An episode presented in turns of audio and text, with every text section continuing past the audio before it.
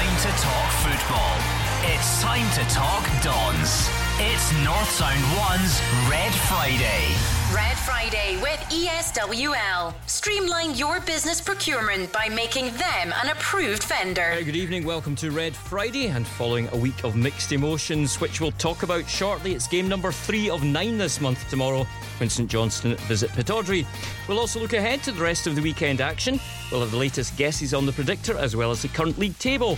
And after the disappointment of Sunday's Betfred Cup final reversal at the hands of Celtic, we experienced the perfect tonic at Ibrox with Scott McKenna's goal, inflicting the host's first home league defeat of the season. McGinn comes forward, whips the ball in with the right foot, flicked on it towards the back post, and it goes! A goal for Aberdeen! Scott McKenna! Oh, a terrific start for the Dons. Six and a half minutes gone. Rangers nil, Aberdeen one. I'm Dave Macdermid. Join me, Andrew Shiney and Dave Galloway. And Andrew, we'd have the emotions Sunday. It was it wasn't all doom and gloom, but it was real disappointment after the loss at Hampden. But uh, what better way to get ourselves back up and running? Well, yeah, um, I think it could have been a, an all doom and gloom programme tonight had we not got that result. But uh, we've almost forgotten the, the, cup final disappointment now with the euphoria of, of winning at Ibrox. Scott McKenna scoring early on. Yes, we had, had to play for half an hour against Rangers with only 10 men after Sam Cosgrove was totally unjustifiably sent off. Uh, but I never thought that Rangers were going to score. We were so solid defensively, so tight as a unit. And uh, Joe Lewis, when called upon, did what Joe Lewis does so regularly and, and make saves. And, uh, you know, it was a fairly comfortable victory for Aberdeen when you, when you look back, although it was a very nervy 90 minutes or 95 minutes at Ibrox on Wednesday night. But great win. Yeah, it's a perfect start to a busy, busy league December programme, Dave. Absolutely, Dave. And Derek McInnes is hailing his side for the way they bounced back from that cup final defeat. Delighted with what everybody gave on the night, and we get what just rewards with a very important three points.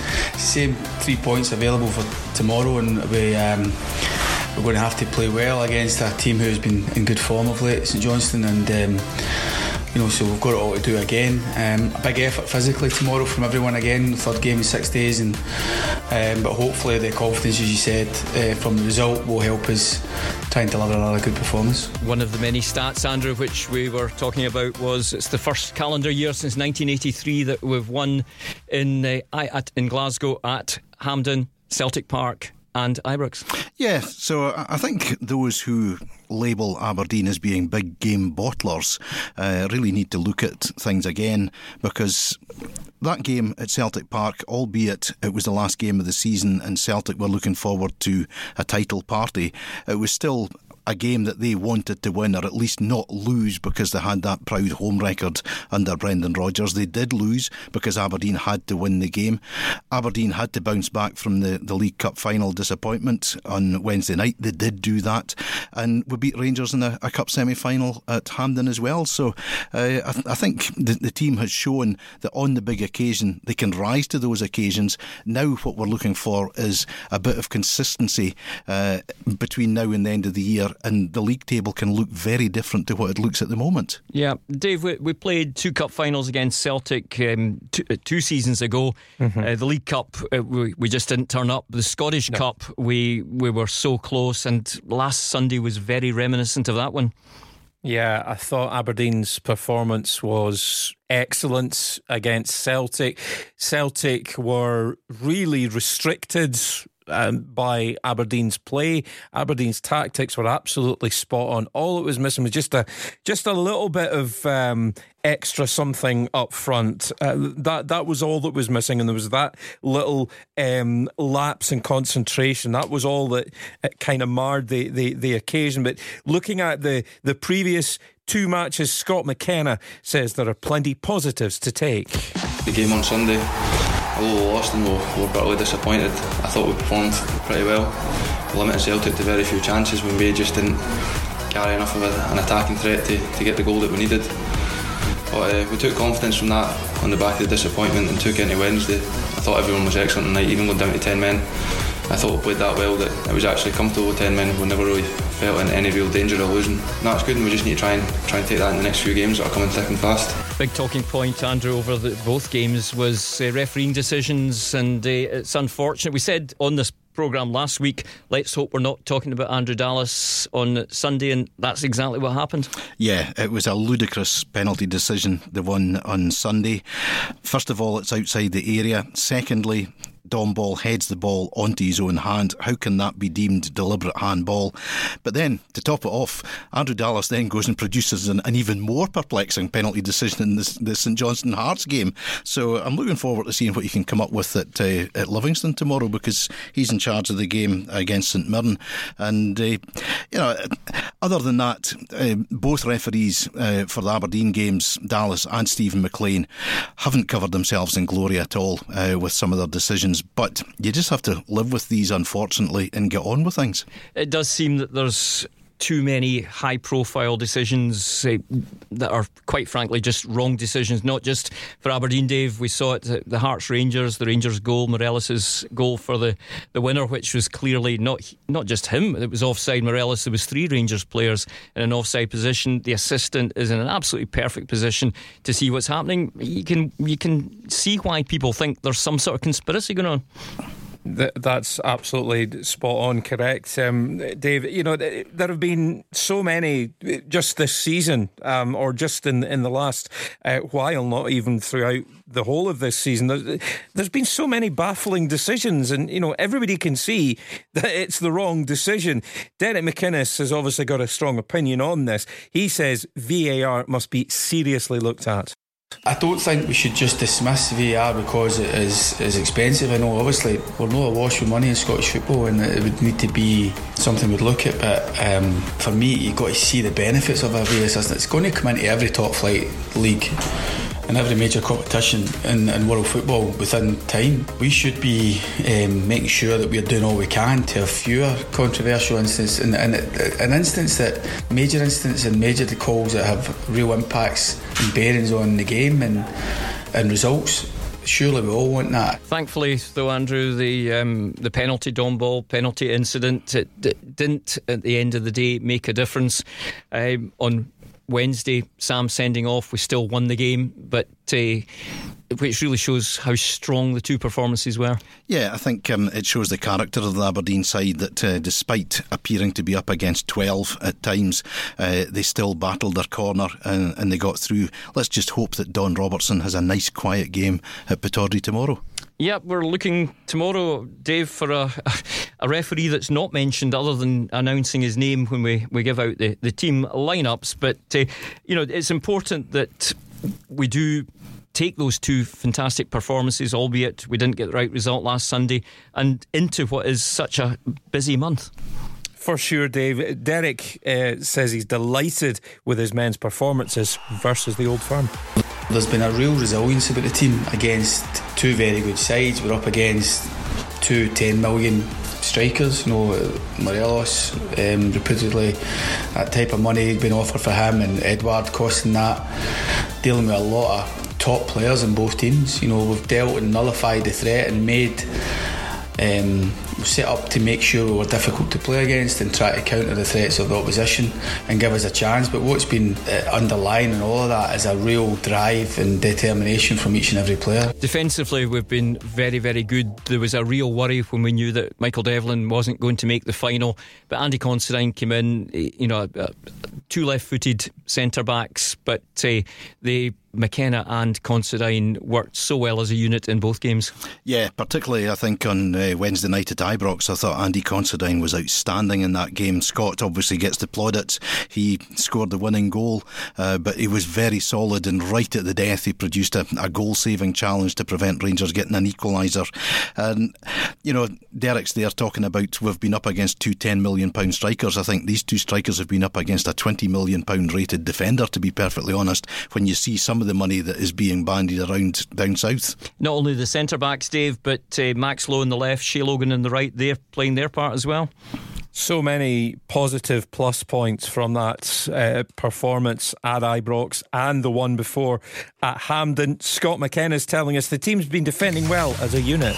We kept quite a few clean sheets recently, and it's something we, we need to continue doing. But it doesn't it doesn't really matter who's playing. I think. Uh, there's an onus on the full team to work hard to try and keep the ball at the net. And I think we've seen that in the last couple of games well, obviously Sunday we lost a goal, but it was one lapse in concentration for the majority of the game. We kept Celtic pretty quiet, but uh, as I said, it's up to everyone to try and keep the ball at the net, and as a defender, you take extra pride in it. And important that uh, that starts and continues tomorrow afternoon when St Johnstone come calling, and uh, there's been some tousy struggles against the Saints in recent times. Yeah, there's been a lot of close games. There weren't any last season. Um, we scored 10 goals in the three league victories against St Johnstone last year, but it was a 1 1 draw last time we played them. Obviously, up until Wednesday night, they hadn't conceded any goals in about six games, I think it was. Uh, but uh, Aberdeen will fancy their chances. If they can defend as, as well as they did in the last couple of games, then I've no worries about keeping Matty Kennedy and Tony Watt out. I'd like to see a wee bit more going forward, but Connor McLennan, Niall McGinn, uh, whoever it is that replaces the suspended Sam Cosgrove up front, uh, they'll fancy scoring goals, none more so than Niall McGinn, who's scored 10 against the Saints in his career so far. And uh, yes, St Johnstone, uh, with the first of quite a few home games before the end of the month, Dave, and important that we make uh, the, the games at Pittodrie count in an effort to move up that table. Yes, Dave, and Derek McInnes is calling on the team to, to build momentum and make home advantage count. We've got to make sure that the same level of determination and desire to get the three points is, is applicable tomorrow again because it'll be different games, it'll be more onus on us being the home team, there'll be more onus on us to try and create and all the rest of it. But we're up against a team in good form, and we'll give them every respect as we have done. Uh, both Rangers and Celtic, and it's important that we try and now and uh, we've got some home games coming up in December. It's important we try and uh, maximise that as, as best we can in front of our own supporters. Uh, St Johnstone, they will make it difficult last season apart. Um, Joe Shaughnessy, a player we know well, Andrew, and uh, doing very well at St Johnstone, and of course, captain inside now. Yeah, Big Joe's, uh, you know, he, he, took to the, the game at uh, St Johnstone like a fish to water. He, he often played it right back for Aberdeen. I think when he went into uh, his true position as centre back at, at, Saints, he's just blossomed. But, you know, I, I, think Aberdeen have got enough to be going into this game confident of getting three points at home. Although you're right, St Johnstone won't make it easy, and the fact that they did concede so few goals uh, over the last month and a half would suggest that we're going to have to be pretty good up top, taking any chances that we manage to fashion out. Still relatively early in the season, Dave, but we do know that a win, and I'm sure the manager will make the, the point to the players that a, a win against the, the Perth side tomorrow will take us above them. Yes, this this is very much the, the case, Dave. Uh, St Johnstone, I think, much improved this season. Tommy Wright, Scotland playing some really entertaining stuff. Scott McKenna, he's ready for a tough test against an on form side. They'll be very high in confidence as you said, winning five out of seven games, it's a, it's a great run. And as well as I think they've kept a new clean sheet record for their club, so uh, they'll be full of confidence, and it'll be up to us to, to try and break them down and, and get the goals. We'll continue our build up to Aberdeen against St Johnstone here on Red Friday after these.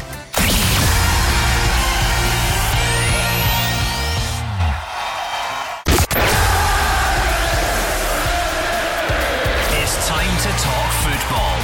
It's time to talk Dons. It's North Sound 1's Red Friday.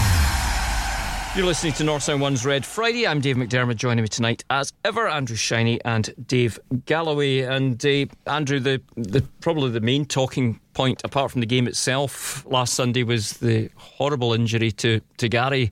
And it's just, we're all just uh, so pleased that he seems to have made, uh, or he's on his way to a full recovery because it, it did look pretty bad. It did. I mean, uh, you, you, saw the reaction of Graham Shinnie immediately uh, calling for the medical team to come on.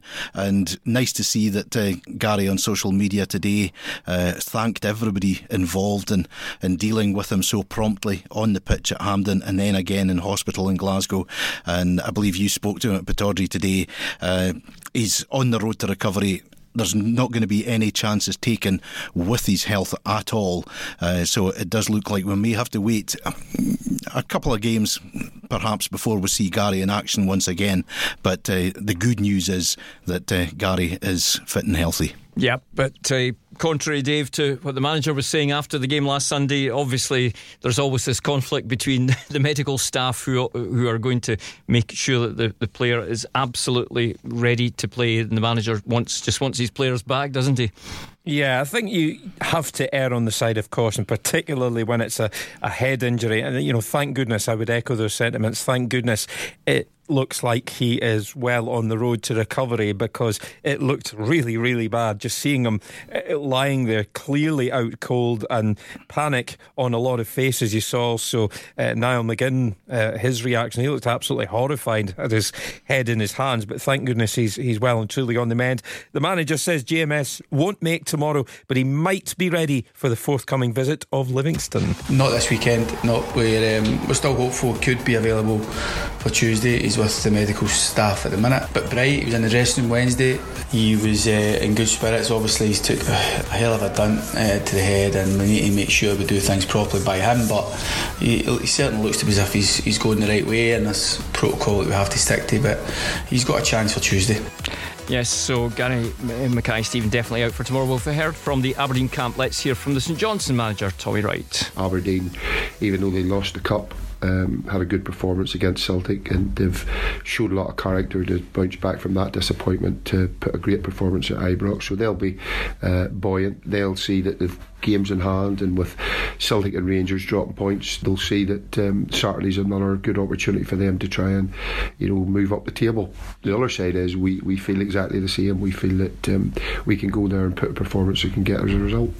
Tommy Wright there. One piece of good news this afternoon that uh, Connor McLennan has signed a new deal uh, which takes him up to the end of season 2020 21. And uh, good timing because Connor, first of all, he, he makes an appearance, not, not one that he would have wanted to make uh, in the cup final coming on for Gary, and then gets a start uh, on his first visit to Ibrox, he was telling me ever, um, yeah, and he uh-huh. is an Aberdeen fan, and uh, he, he, certainly didn't let the side down in either game. No, definitely didn't. I mean, uh, I've been hugely impressed with what I've seen from Connor McLennan playing for the first team. I've seen him a lot, obviously, uh, playing for the different age groups, and he's always looked like one who was capable of, of going to the next level.